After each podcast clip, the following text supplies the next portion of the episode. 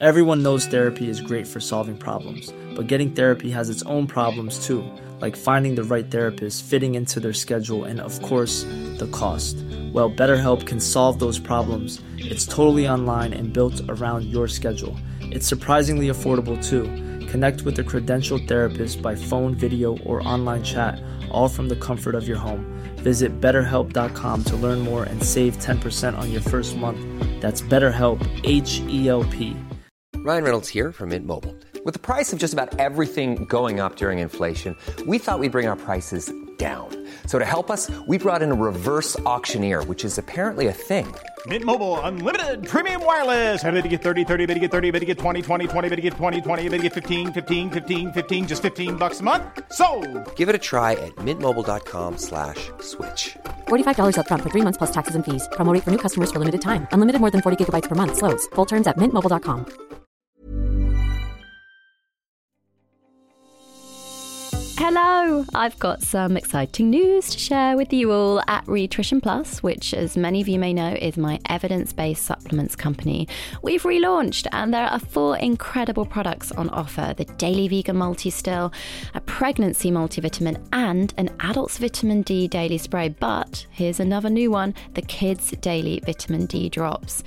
At Rhitrition Plus, of course, the approach I've always had is that it's rooted in science. It's not in fleeting trends. We will only ever partner in the fact that we want to achieve a healthier, more balanced you. We're equally passionate about the well-being of our planet. So, for me, Rhitrition Plus is transparent. We are sustainable and responsible.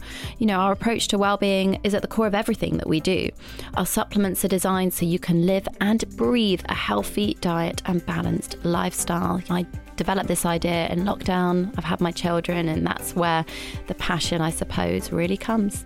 If you guys want to go and check out the range at Rhitrition Plus and our new products, which I know are going to help so many people, just head over to nutritionplus.com and you can also check us out on social media at Rhitrition Plus.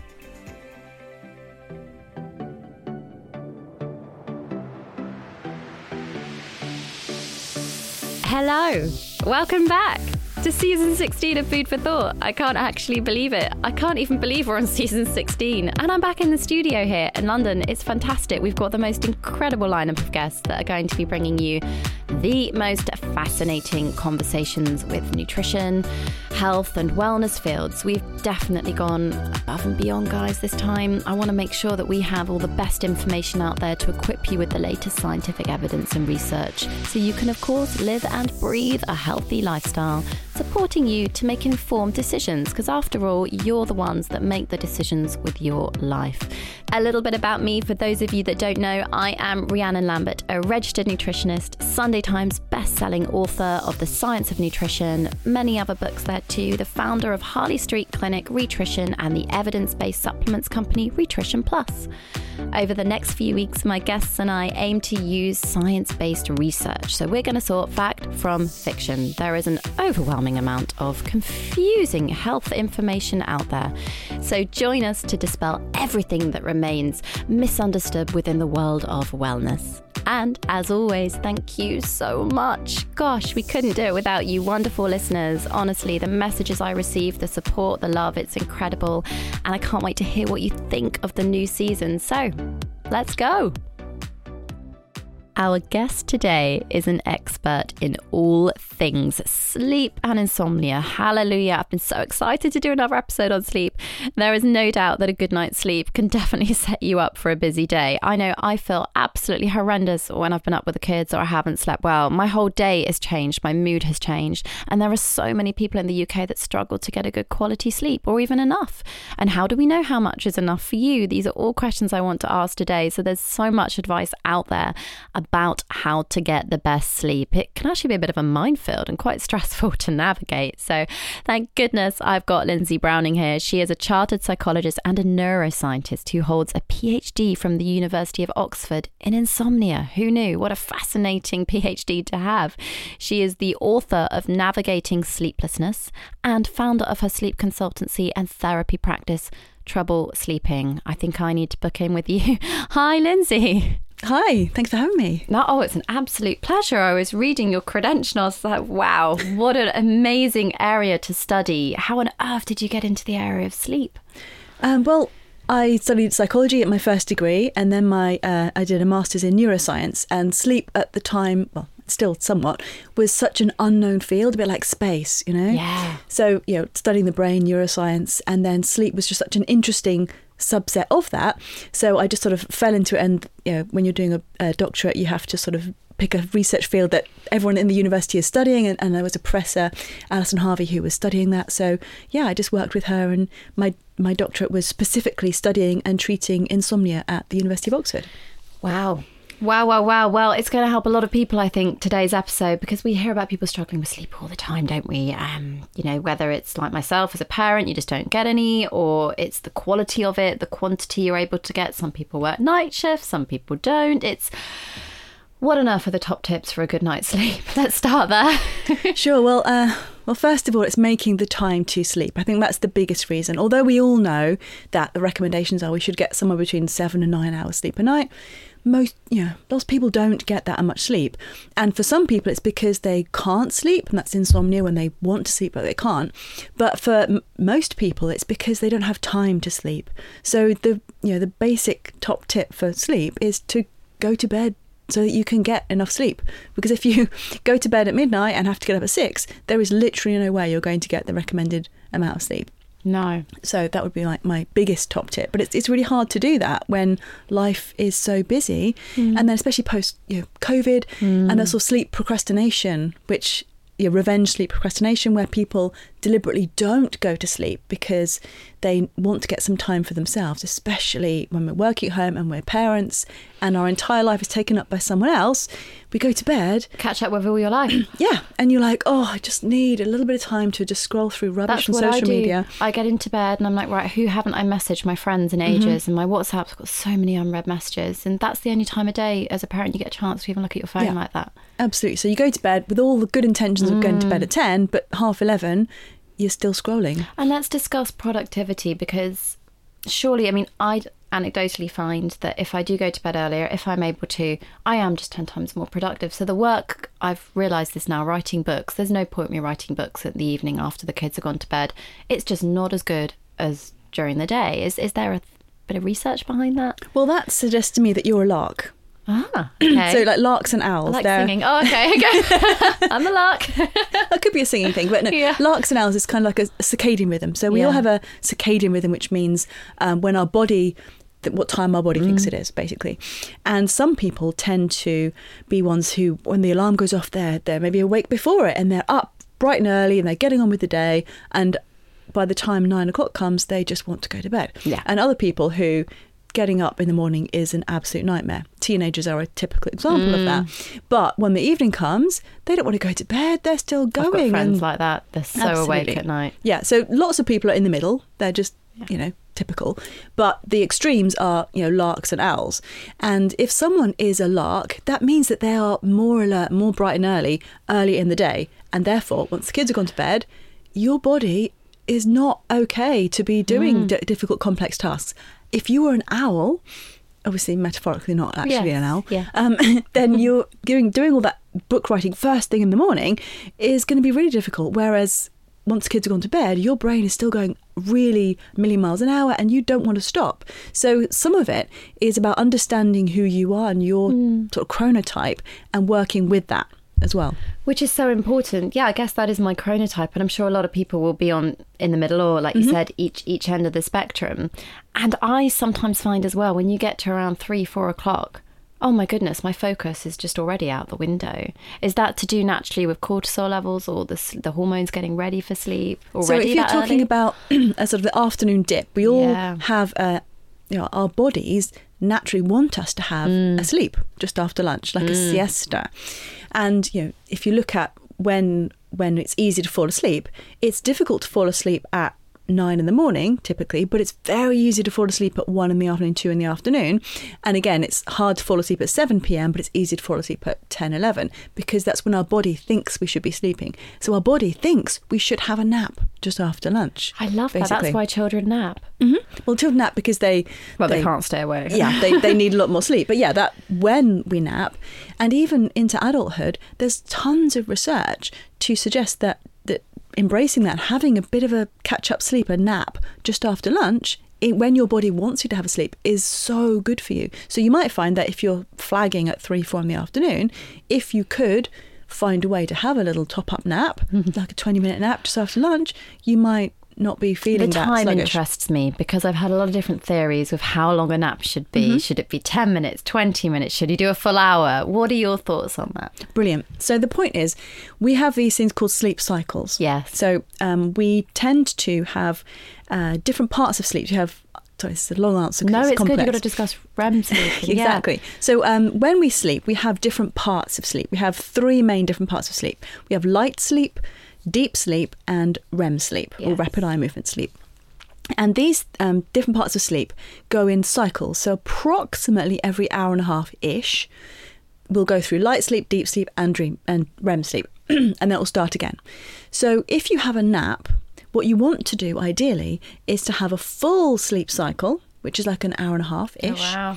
or just have a short sleep that's about 20 minutes, 25 minutes, maybe 15, 20, 25 minutes.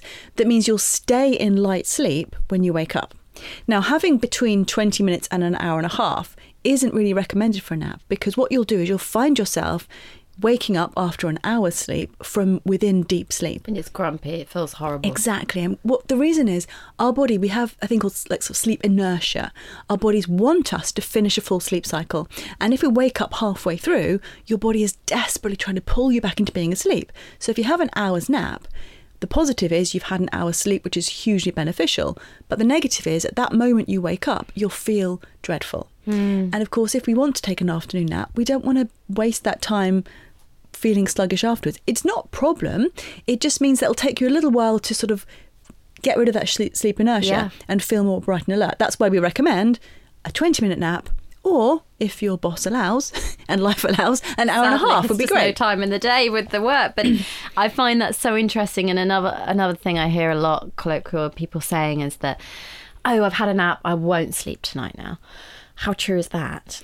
Well, it depends how much sleep you've had. So I sort of have an analogy with food a lot of the time. So we have a seven to nine hour sleep need every 24 hours, say. So if you're taking a lot of, if you're having some of that sleep during the day, you won't need as much at night. So people on the continent who do have regular siestas, like a couple of hours at lunchtime, say, which is very typical, they'll sleep maybe five hours a night. And you might think, oh my goodness, five hours is not enough sleep. But you've got to add on the sleep you had at lunchtime.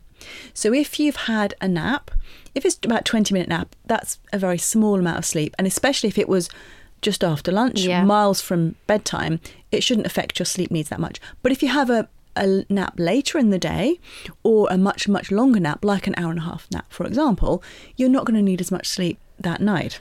So, have the Mediterraneans got it right and we've got it wrong? And I always thought it was about having eight hours in a row rather than it being broken up around the day. So that's fascinating. Yeah. So um, the point is, um, we do better when we sleep when our body thinks it's nighttime. Yeah.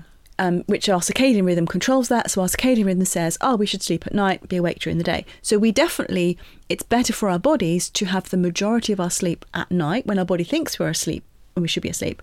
But that little like siesta time just after lunch fits in with our natural biology, how our body works. Um, so it doesn't need to be in one block, but if you can have the majority of your sleep at night time, that's that's better. Amazing. It's I think that's really helpful for people listening. Also gives them hope because for different situations, work, lifestyle, there are options for you that can still perhaps undo any of the damage of not getting sleep, which we can touch on later. Now, let's talk about the science of the brain, so how it works with sleep, because a lot of people buy into melatonin pills. I know you're not really in this country, but it's Yeah, a yeah. popular thing. And um, are they effective? That's a great question because uh, in the UK, which is one of the few countries in the world where you can't just Yeah. pop to the shop and buy melatonin, and you know, we could debate whether that's a good thing or not, but but I I like to help people to sleep well without needing to rely on medication. Now, melatonin isn't a sleeping pill, like a prescription sleeping pill, and it works in a completely different way. So, melatonin tells your body when to sleep. So, we go back to that circadian rhythm, which tells your body when it's nighttime, when it's time to be awake. Melatonin tells your body, yes, we should be sleeping now. And uh, is that produced more in the dark? Yes, and our brains produce it naturally when it's dark. And when it's bright light, our body doesn't produce melatonin. And that's why things like bright blue light, screens can mess up your your sleep. Melatonin Because if you're exposing yourself to lots of bright light, your body naturally will say, ah, it's not nighttime. You're in bed, you're scrolling through the phone. Your brain goes, oh no, it can't be bedtime because look at all this bright light we're looking at. Hmm. Let's not produce melatonin. So some people take melatonin supplements thinking it will help their sleep. But the reality is, if you're naturally producing melatonin yourself, you don't need any supplements. It's like if you have a vitamin C deficiency, hmm. taking more vitamin C is going to do nothing.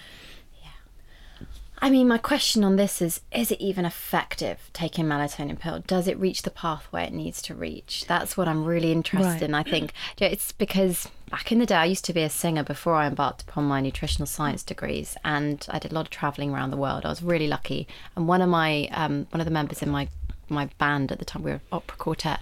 Used she was from vancouver. Oh i've got my melatonin pills. I remember her so clearly. She was so funny. She's like i've got my pills. Does everyone want one. You know like when we got on the plane to do these gigs. So i'm fascinated to know if it's like a placebo. Does Sure. it even work? And why it's not available in the uk So the point is, melatonin tells your body when to sleep. So with things like jet lag, which is exactly what your Yeah. Vancouver friend was talking about, melatonin can be extremely effective because when we experience jet lag, we're trying to sleep at a time when our body thinks we should be awake. So it's very hard to sleep. If you take a melatonin supplement, your body isn't naturally producing melatonin itself because it thinks it's daytime. So you take a melatonin supplement capsule and your body has all this melatonin and you can sleep more easily. So when people are jet lagged, um, potentially working shifts, um, or if they have um, a neurological deficiency in melatonin, like people who are blind because they don't have of course the, the, the bright The light light. exposure. It depends how you're blind. If it's uh, cortical, like if you're blind because your brain can't process it, or if your eyes are faulty. Right. If you're blind where your eyes can't process the light, you can't produce melatonin naturally at the right time because you don't know what brightness is and not. So blind people often have to take melatonin, or p- kids with ADHD and autism can have a deficiency in melatonin. wow i did not know that Yeah, so there are some situations where melatonin is necessary. And in the over 55s, as we get older, we can sometimes start to produce less melatonin. So on the NHS, GPs can prescribe Circadin for the elderly. However, for neurotypical, like uh, younger people, there's no reason to have melatonin supplements because it's very unlikely that you're that you have a deficiency. Melatonin as a as a sleep aid for insomnia has a great placebo effect. Yeah. And that's where it's really strong, meaning that Yeah. if I gave you some Smarties and said these are going to really help you sleep tonight and Yeah. you, you it would help you sleep because you're oh great I've had Lindsay's Smarties. I've, I'm going to sleep really well got magic potions so yeah, it depends. So the melatonin, it's very effective if you're not producing melatonin at the right time because of a neurological problem or because of jet lag. But if you are in a typical nine to five job and nothing's changed, melatonin is highly unlikely to be helpful. So it's really good to know that it is there for people that need it because I've read as well that sleep deficiency affects our, you know, our lifespan. How true is that? I mean, is it true we need seven to nine hours? Um, yeah, well, science suggests that people should get somewhere between seven to nine hours sleep regularly, meaning not a feast and famine, not neglecting it during the week and then catching up at the weekend. Um, and that sleeping well for those amounts of hours regularly helps to increase your lifespan. It helps to decrease your risk of certain types of cancers, of dementia, of heart attacks, of stroke, of diabetes, of obesity, of um, depression, anxiety. The list goes on. There is no getting away from the fact that sleeping sufficiently regularly is fantastic for our health. But the problem is, most people know this, and for some people, they need to be told it in a bit more forcefully because they're not prioritizing their sleep. Just like with nutrition, as you Oh, talk, yeah, yeah. we all know we should eat healthily, but how many people don't, despite the fact they know it? So the same with sleep. Now the trouble is, and again a parallel with with um, nutrition, if someone knows that they need that amount of sleep and they're trying to get it but they can't because Mm. they have insomnia, ramming down their throat. Oh my goodness! If you don't sleep well, you're going to die a horrible death, and Oh, blah, blah, blah. makes it even worse. Yeah. Just like if somebody has anorexia, the Yeah. last thing I need to be told is the dangers of, obe- of obesity. No, we're talking uh, mental health. I mean, if you describe insomnia first for our listeners so they know how to define, and obviously Mm-hmm. Sure. you should speak to your GP if you have insomnia, right? Definitely. So insomnia is a, is not getting no sleep whatsoever, because sometimes people think that's what it means. It means you have trouble falling asleep, so it takes you maybe more than 30 minutes to fall asleep, or you wake up in the night and you can't get back to sleep again. It takes you more than 30 minutes to maybe fall asleep, back to sleep again, um, or you're waking up much earlier than your ideal waking time, and that you have a problem during the day coping. So it doesn't matter if it takes you ages to fall asleep, but once you're asleep and you wake up the next morning, you feel fine. That's not insomnia. That's suggesting that you're going to bed too early. Um, whereas if you're trying to fall asleep but you don't get enough sleep, and then the next day you feel tired, you're not able to cope, that's insomnia. And absolutely, someone should speak to their GP, and they really should because loads of people don't speak to their GP because they think, well, all they're going to say is give me sleeping pills, and I know they're not good for me. But there is actually really good treatment for insomnia.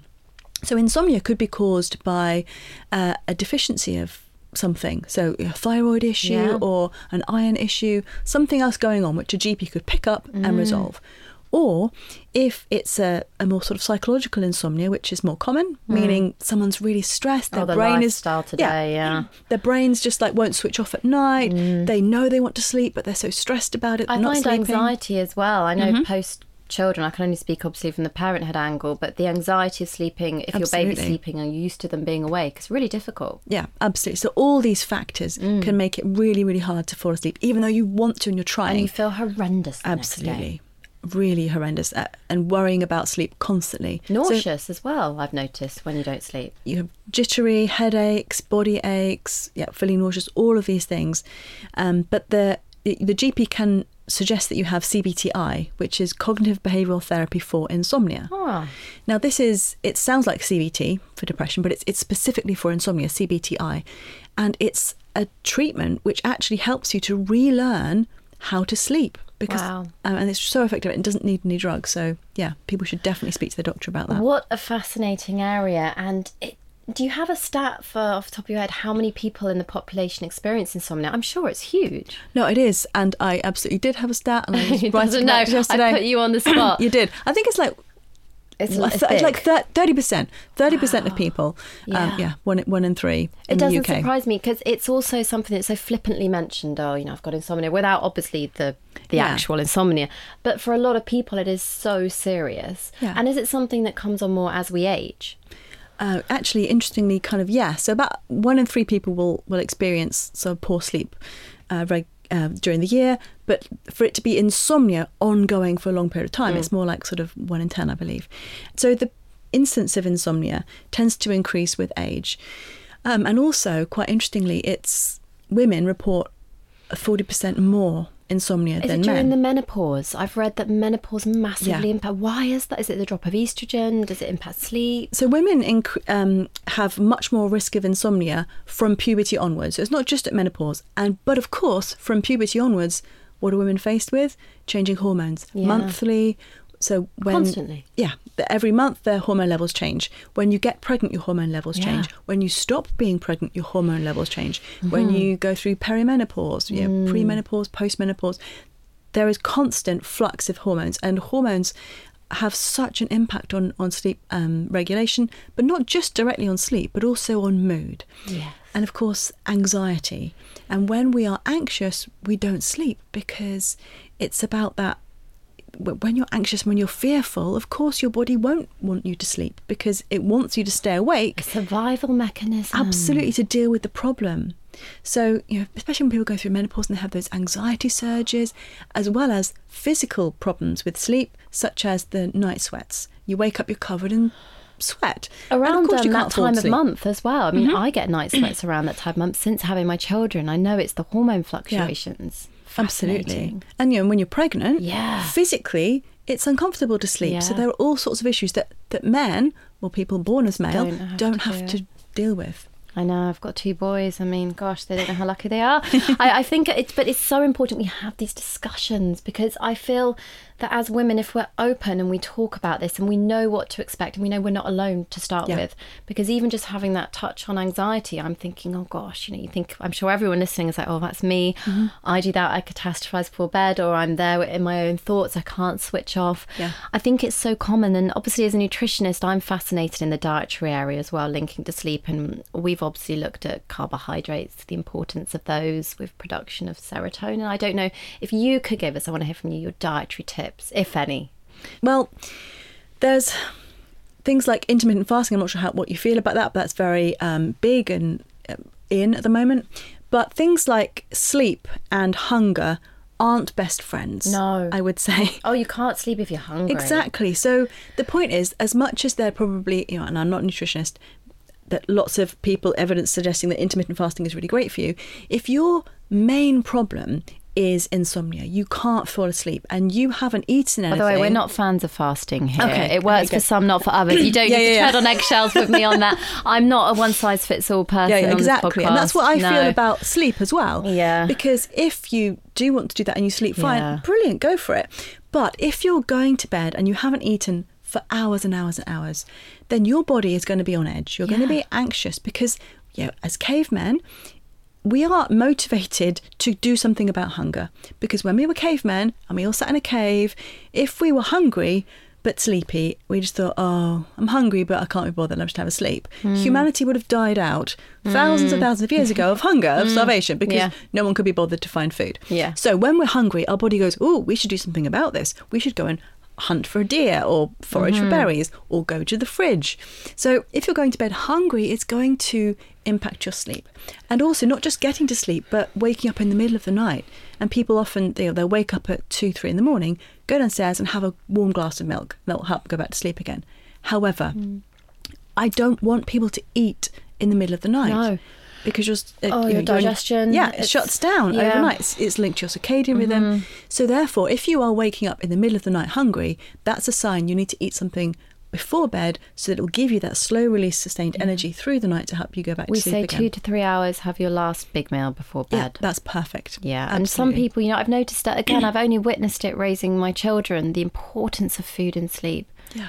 You know, people talk about it. You'll have a full tummy and then you'll go to sleep. It's so true, isn't it? Yeah, but it? soporific, that word soporific. Oh, What happens on Christmas Day after Christmas lunch? We all fall asleep. Yeah. Because, now, now, there's a difference between, you know, like, like you said, two to three hours before bed because you don't want to have a massive meal right before bed. and we're obviously so privileged, right, that we've got access to Yeah, food. Of course, there are people in the world that don't. Mm-hmm. And And especially I think the cost of living crisis. Yes. Yeah, absolutely. It's not Yeah. not even just a, a Western, you know, privileged No. society situation. No, exactly. And and I really think if we can hammer home something in this conversation is if we have access to good nutrition, let's try and maximise it and let's help Absolutely. our sleep a little bit because it's so important. But if you have any tips then for people with insomnia that are listening right now, um, what would be your top three tips for them? Sure. So if you are going to bed and your brain is really, really busy and you're anxious, it's about addressing that. So often, that's the number one reason people tell me they can't sleep is because they lie down in bed and their brain just starts whirring. And that's because your brain has to do that thinking. You know, people try to to stop, you know, empty the mind or try and um, have tablets or just try and you know get rid of all those Listen to like an audio thing. But the point is, your brain is having these thoughts because they're important. You can't keep just pushing them away. You know, you, you're a busy working mum, myself too. We're busy all day long. We get up in the morning, we have to get the kids sorted, we've got to get them to school, we've got to do our work. There's no got to- time for your own thoughts. There is no time for anything. No, there isn't. And then you lie down in bed, turn the lights off, it's dark, it's quiet, and your brain goes, bing. That's it. That's Let's it. think about Yeah. everything. Let's think about that email we didn't send to so and so. Or, oh my goodness, I can't believe that she said that to me and I should have said that in reply. For me, I've got this terrible habit also of. Um, I don't normally divulge this many personal areas, but I think it might be helpful for our listeners. I am that person that doesn't think happy thoughts sometimes for bed. I worry about things a lot. I'm a worrier, so Yeah. I'll be thinking of the state of the planet, or I'll be thinking of all these things that you're right, we don't have time to think about in the day, so it pops up. Yeah, and this is really common with children as well, because what do we do as parents? We tuck them into bed, Mm. and as we're tucking with men, we say, "Oh, and how was your how was your day at school, Jimmy? Yeah. Oh, it wasn't great, mummy. I was bullied by John, oh, that's a shame. Good night. And off you go. And then Oh no, I don't. I'm not looking forward to that stage. and then the kid is just thinking about all this stuff. Yeah. So what we have to do is for our model to our children and for us is to make time during the day to do that thinking. Mm. We can't just block it off or just pretend it's not there. So it, we can call it worry time, we can call it journaling, we can call it, you know, there are also like gratitude journals, whatever works for you. Find some time, make some time, and all we're talking about is 15 minutes in the day, one five early in the day, ideally sort of 6, 7, 8 p.m. So it's a couple of hours before bed.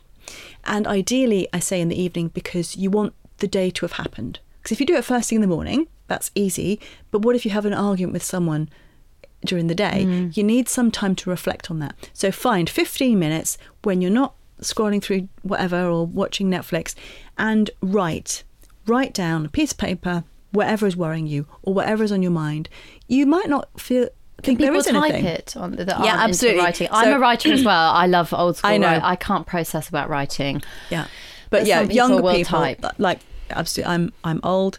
Uh, but- as I tell people, you know, if you're of the younger generation, it will be on the they won't even have a pen. I mean, they they'll Oh, be like, "What even is a pen?" So yes, typing is fine. The, su- the science suggests that physically, the act of writing with a pen is most effective. Yeah. But I'm sure that that's going to change as generations come through. But yeah, it's just about brain dumping. Think of it as writing down your worries, writing down whatever you did today. It's just a case of getting stuff from your brain out that. of your brain, and then when you lie down in bed, your brain will be clearer. It's like a light bulb moment for me just sitting here now thinking, of course, of course, we all need this reminder that your Yeah. brain has to process what's happened that day. Yeah. And all of us to shut it off because we don't think we have time. Well, we don't, it's hard to we find don't make time, for it. And that's what dreams are as well. Our dreaming sleep is our brain's way of processing emotion and what's been going on in our life. So there is some truth then behind these people that can interpret dreams.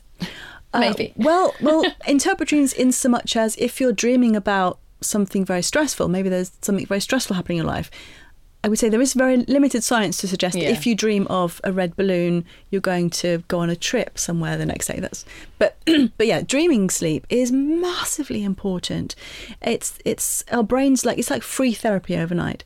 So again, if you are having lots of difficult, emotional, uncomfortable dreams, often if people are going through a hard time, these dreams will be they won't be pleasant. They'll be full of packed with negative emotion, and people will wake up a lot during the night because these dreams are too much, too big. So rather than you know, people say, "How can I stop dreaming?" You can't stop dreaming, but what you can do is make time during the day to mm. process these emotional issues that you're clearly going through, so that your brain won't have to do it for you in the middle of the night, whether that be writing therapy or speaking to someone, like in post traumatic stress disorder, PTSD. Yes. Talk to someone, deal with that during the day, and then those those terrible repeated nightmares will stop. So that's the most amazing tip for people with insomnia, I think, possible. And it really made me think what about when you wake up in the morning and you remember your dream and other times you don't? Does that mean you've woken up in the REM cycle? Yeah, exactly. So, um, remember, I spoke at the beginning about what is a sleep cycle. So, a sleep cycle is approximately an hour and a half, like 90 to 110 minutes. It's vague. But basically, we go light sleep, deep sleep, REM sleep. And REM sleep, rapid eye movement sleep, is the part when we tend to dream. And then it will repeat again in, in kind of like waves across the night. Now, a couple of really important things about this. First of all, are in between each sleep cycle, this is probably if you're listening, this is one of the most important things to take Oh, away. okay, take this away, Yeah, this is everyone. Pens and paper out, make a note. Between each sleep cycle, you'll wake up. Every single person on the planet wakes up about every hour and a half. But the point is, you'll only remember waking up if you're awake for at least a couple of minutes, because it takes a couple of minutes to process that memory of waking up, store it in your brain to remember it the next morning. Now, we, I'm going to come back to the dreaming thing, but Yeah, no, no, no. linked. It's good, it's good. Um, now, this is important because when you're 21, you probably go to bed at half 10 or 11, wake up at 7 the next morning, and don't remember waking up. And you'll think, oh, I slept through the night solidly in one solid block. What a great night's sleep. Mm-hmm. and then you get older and you have children, and they Oh, wake you up. yeah. Or you get older and you wake up and you worry about things in the night, or you wake up because you need the loo, or you wake up because you have a, a hormonal flush, you know, a night sweat. And people think, oh no, this is terrible. My sleep has suddenly become fragmented. disjointed, it's bad quality sleep because I'm waking up in the night and I need to sleep like I did when I was 18, 21 and sleep in a solid block. And I say to them, that's literally impossible. No one sleeps in a solid block. They just will be awake for 30 seconds to a minute, adjust the covers, roll over, go back to sleep again, and not remember it. But their sleep was still fragmented. And that's so important because when you're waking up in the night and you think that's a problem, then you wake up, oh no, I've woken up, this is terrible, my sleep's bad quality. Of course, you're anxious, you're stressed, you won't go back to sleep again. So don't worry about waking up in the night. As long as you go back to sleep again, it's not a problem. So, back to the dreaming thing.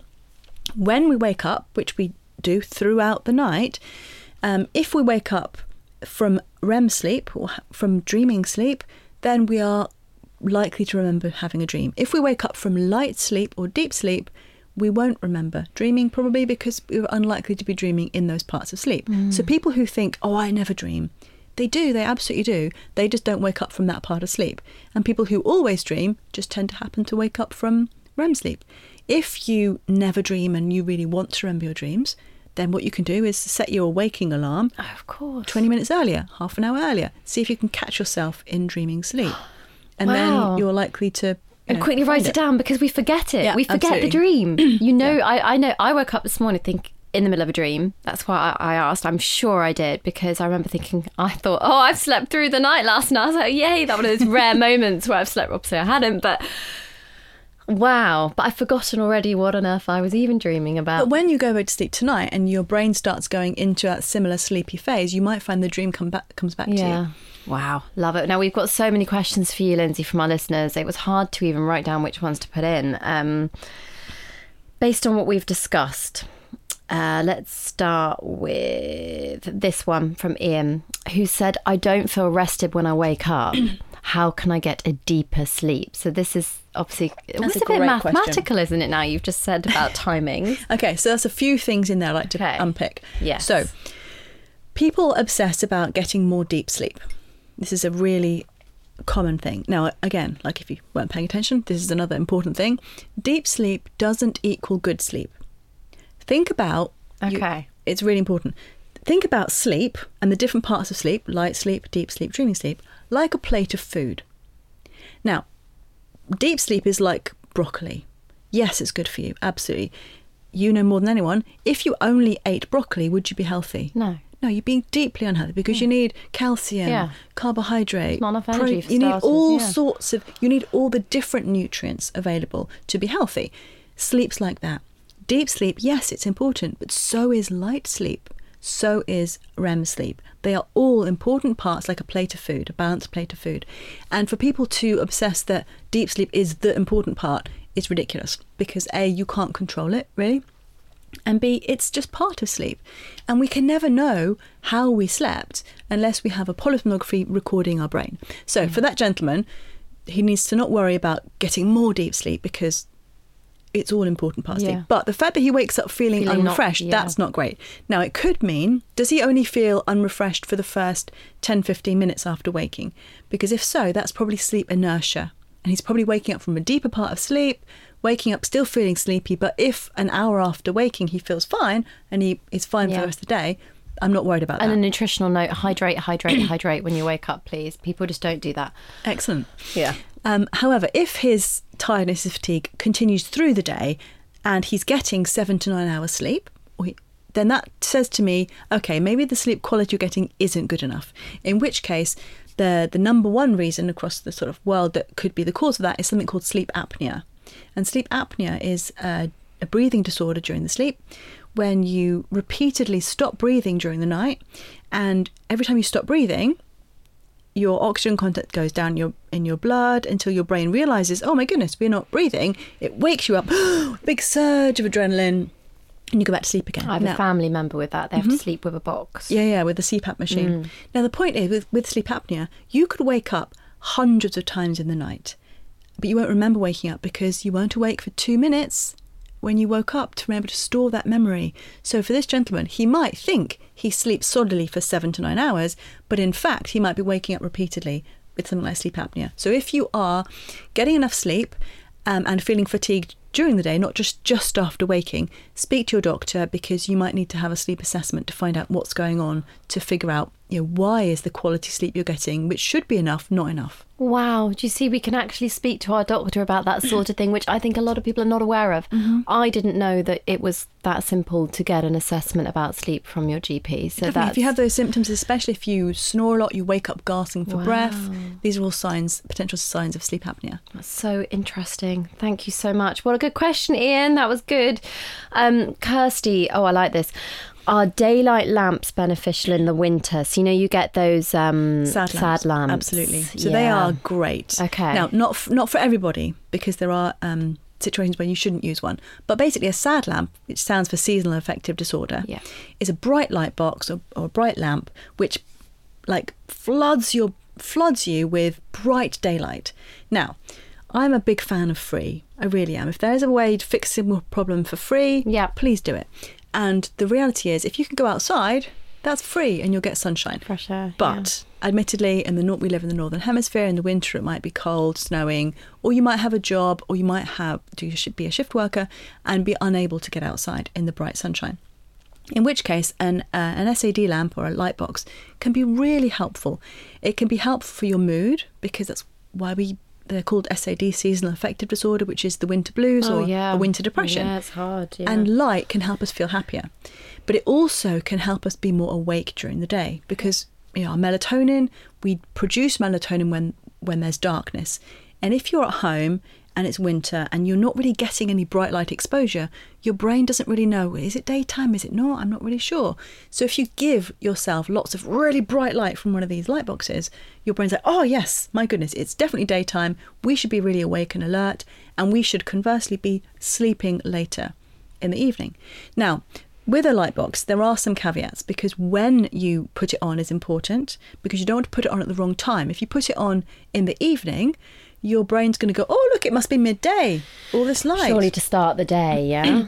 Um, if you are, say, um, 40 or 50, uh, sorry, 50, 60, 70 years old, putting it on first thing in the morning maybe isn't helpful because as we get older, our circadian rhythm starts to shift earlier, and getting bright light exposure too early can mean that you're shifting your circadian rhythm even more and you'll start waking up at 3 in the morning and falling asleep at 6 p.m. Don't want that. So it depends on um, you know when when it, when you use it is important. As a general rule, if you're struggling to fall asleep in the evening, so you, you go to bed but it takes you an hour or two to fall asleep, use it first thing in the morning. If you're falling asleep too early and waking up too early, use it later in the day. Okay. And I'd say use it for build it up slowly. Use it for 30 minutes to an hour a day at most. But if you have something like bipolar disorder, epilepsy, you, you should speak to your doctor because those uh, are definitely, you shouldn't use an SAD box with those conditions. And surely there must be a quality control check, I guess. So definitely speak to your doctor on, on where you're buying these from, what ones they are. Are they even Yeah. the right light that you need? I don't really understand. But so you surely... can spend hundreds of pounds on one, or you can buy a cheap one for thirty pounds. Fine. As long as they do the right do the job, job you don't need to spend hundreds of pounds on one. Wow. Uh, it's absolutely fascinating, the subject of sleep in itself. And uh, another question we've got here is about nightmares, which I think is really helpful. So, Tim um, has said, Is there a way of reducing the frequency of nightmares or stressful dreams? And is that the processing in the day? Yeah, kind of. So, the- absolutely. If you're having nightmares, there's a sign that there's something going on in your life you need to deal with. Maybe writing therapy, which again is free, just write stuff down, or talk to a friend, or talk to a counsellor, or look at your life and think, well, okay, is there something really stressful I'm not dealing with, and I need to maybe change my job or or change this aspect.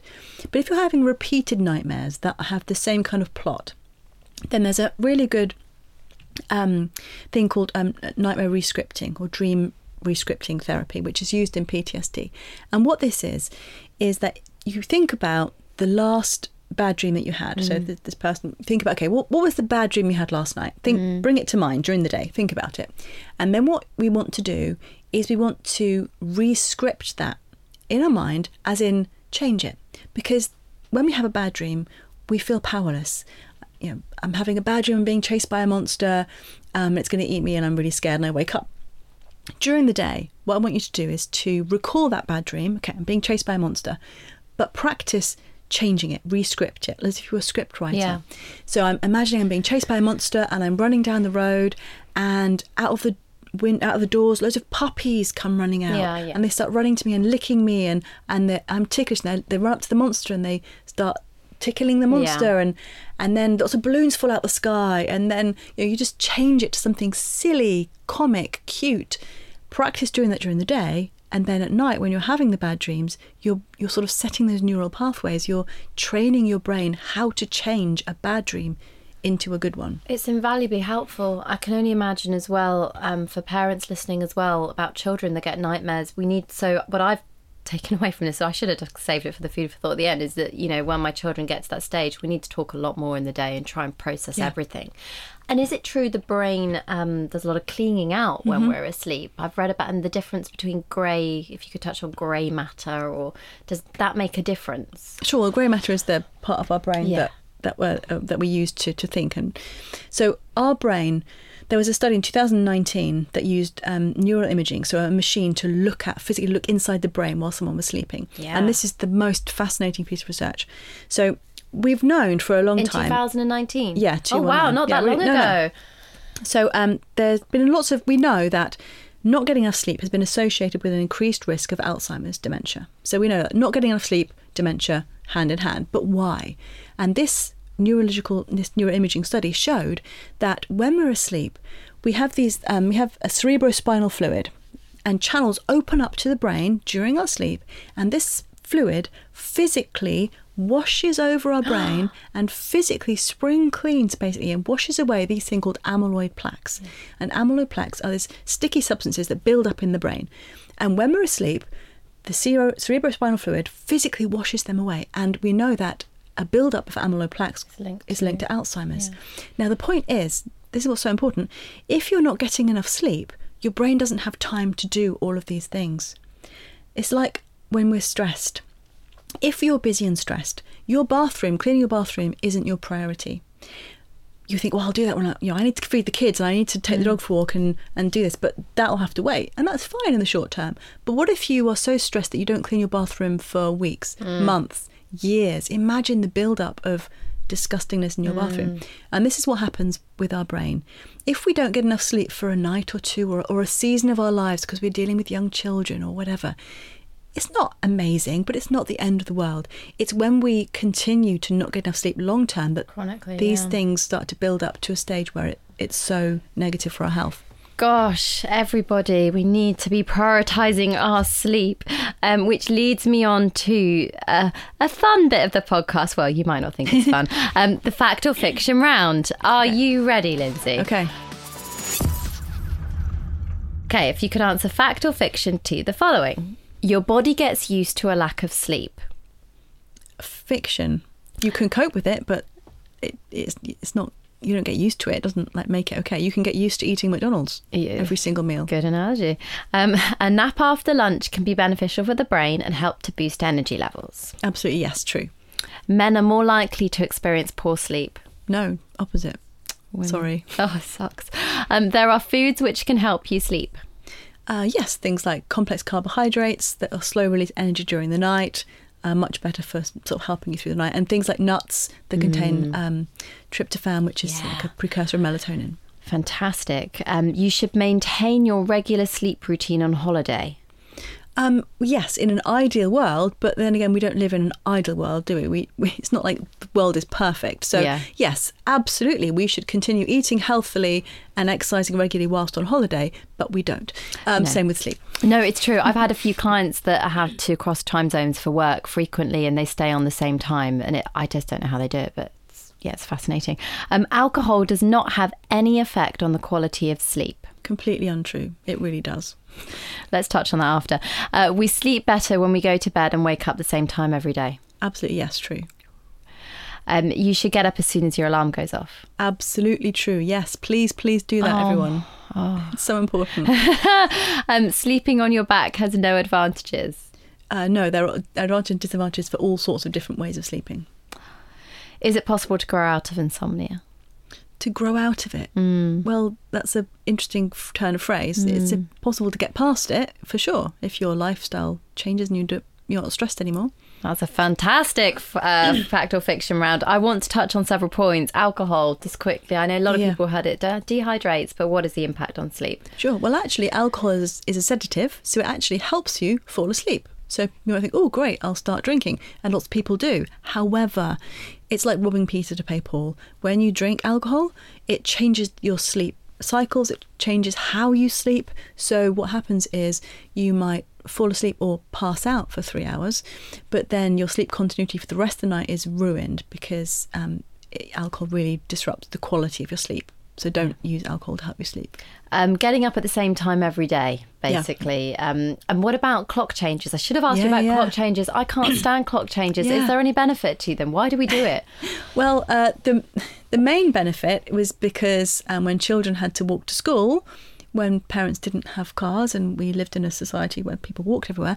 Um, if it's dark in the morning, then children might get run over by cars. So we had the clock changed to make it lighter earlier, so that children don't die. So that's very good and important. However, our bodies don't adapt well to clock changes. It's horrendous with kids. Yeah, and it's awful. It's there. there are, it's interesting because um, actually the clock change when we lose an hour's sleep Yeah. Mm. for adults is actually great for parents because children don't can't tell the time, so they hmm. sleep in. And when the other cha- Oh. clock change happens, when we gain an hour's sleep, parents with young children, it doesn't matter at all. So the the point is, we should prepare for the clock change the few days before.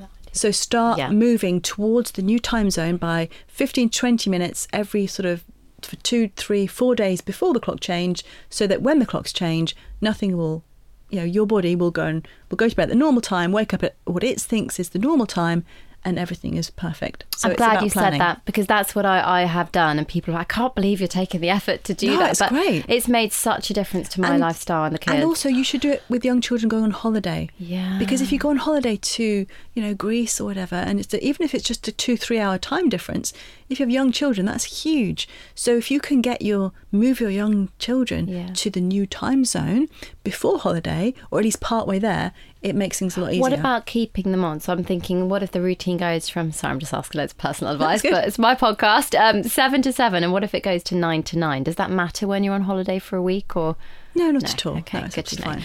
Fantastic. Oh, there's so many questions for you, Lindsay, but that does wrap up our episode. I'm devastated because I want to keep talking about sleep. Um, we finish with a food for thought.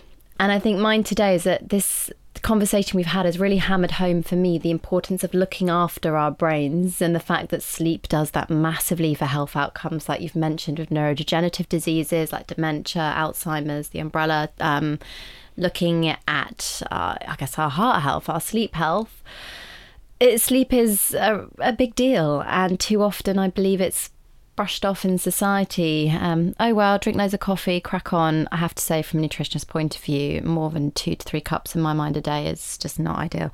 Um, what what is your take home message on food for thought today? Yeah, absolutely. It's about that sleep shouldn't be something that you that you just don't prioritize because if you if you prioritize your sleep, you're going to be happier, you're going to be healthier, you're going to be more efficient. If you're not sleeping because you think you should do all the things around the house or be superwoman or superman, but then you're neglecting your sleep, you're actually going to get sicker and your family will have to look after you. You're going to not be as productive at work. You're going to put your health at risk. It's it's really it makes sense to put your oxygen mask on yourself before helping others. So get enough sleep so that you are the best you that you can be to help your family and friends and be the best at work. Wow. Wow, what an episode. Lindsay, thank you for coming on Food for Thought. Where can our listeners go to find out more about the amazing work that you do? Oh, sure. so I'm on all social media at Dr. Browning Sleep, Dr. Browning Sleep. Um, and my website is troublesleeping.co.uk. And they can read uh, my self help sleep book, which has got lots of um, really useful information about how to help yourself sleep, which is called Navigating Sleeplessness. Amazing. Lindsay, thank you so much. Thank you. Right, that's it. If you're enjoying Food for Thought, you will love what we have coming up in future episodes. I have no doubt. So if you're not already, you just have to hit the subscribe button on your podcast app. So this means you get a little notification bell. I wish I'd known about it earlier. So you don't miss out on the new episode. And it comes out every single Monday. We've been doing Mondays since the start of Food for Thought. We're now on series 16. There is a lot of misinformation out there, and I really hope that we're continuing to bring you the latest research along with our special guests to ensure Mom deserves the best, and there's no better place to shop for Mother's Day than Whole Foods Market. They're your destination for unbeatable savings, from premium gifts to show-stopping flowers and irresistible desserts. Start by saving 33% with Prime on all body care and candles. Then get a 15-stem bunch of tulips for just $9.99 each with Prime. Round out Mom's menu with festive rosé, irresistible berry chantilly cake, and more special treats. Come celebrate Mother's Day at Whole Foods Market. That you're just getting the best experience possible. So, if you are enjoying our episodes and you're learning lots, then please do leave us a review or get in touch. This will help enormously and ultimately help us reach more people and make sure we're doing the right thing by you and giving you the right information. So, if you want to learn more about the best selling books, the clinic, perhaps you need to book in to see one of our fantastic clinicians, or to find out more about Rhitrition Plus, you can find everything you need to know on rhitrition.com. And you can follow, of course, me on Rhitrition on all social media platforms. Yes, I'm even on TikTok now, guys, so you can head over there and check it out.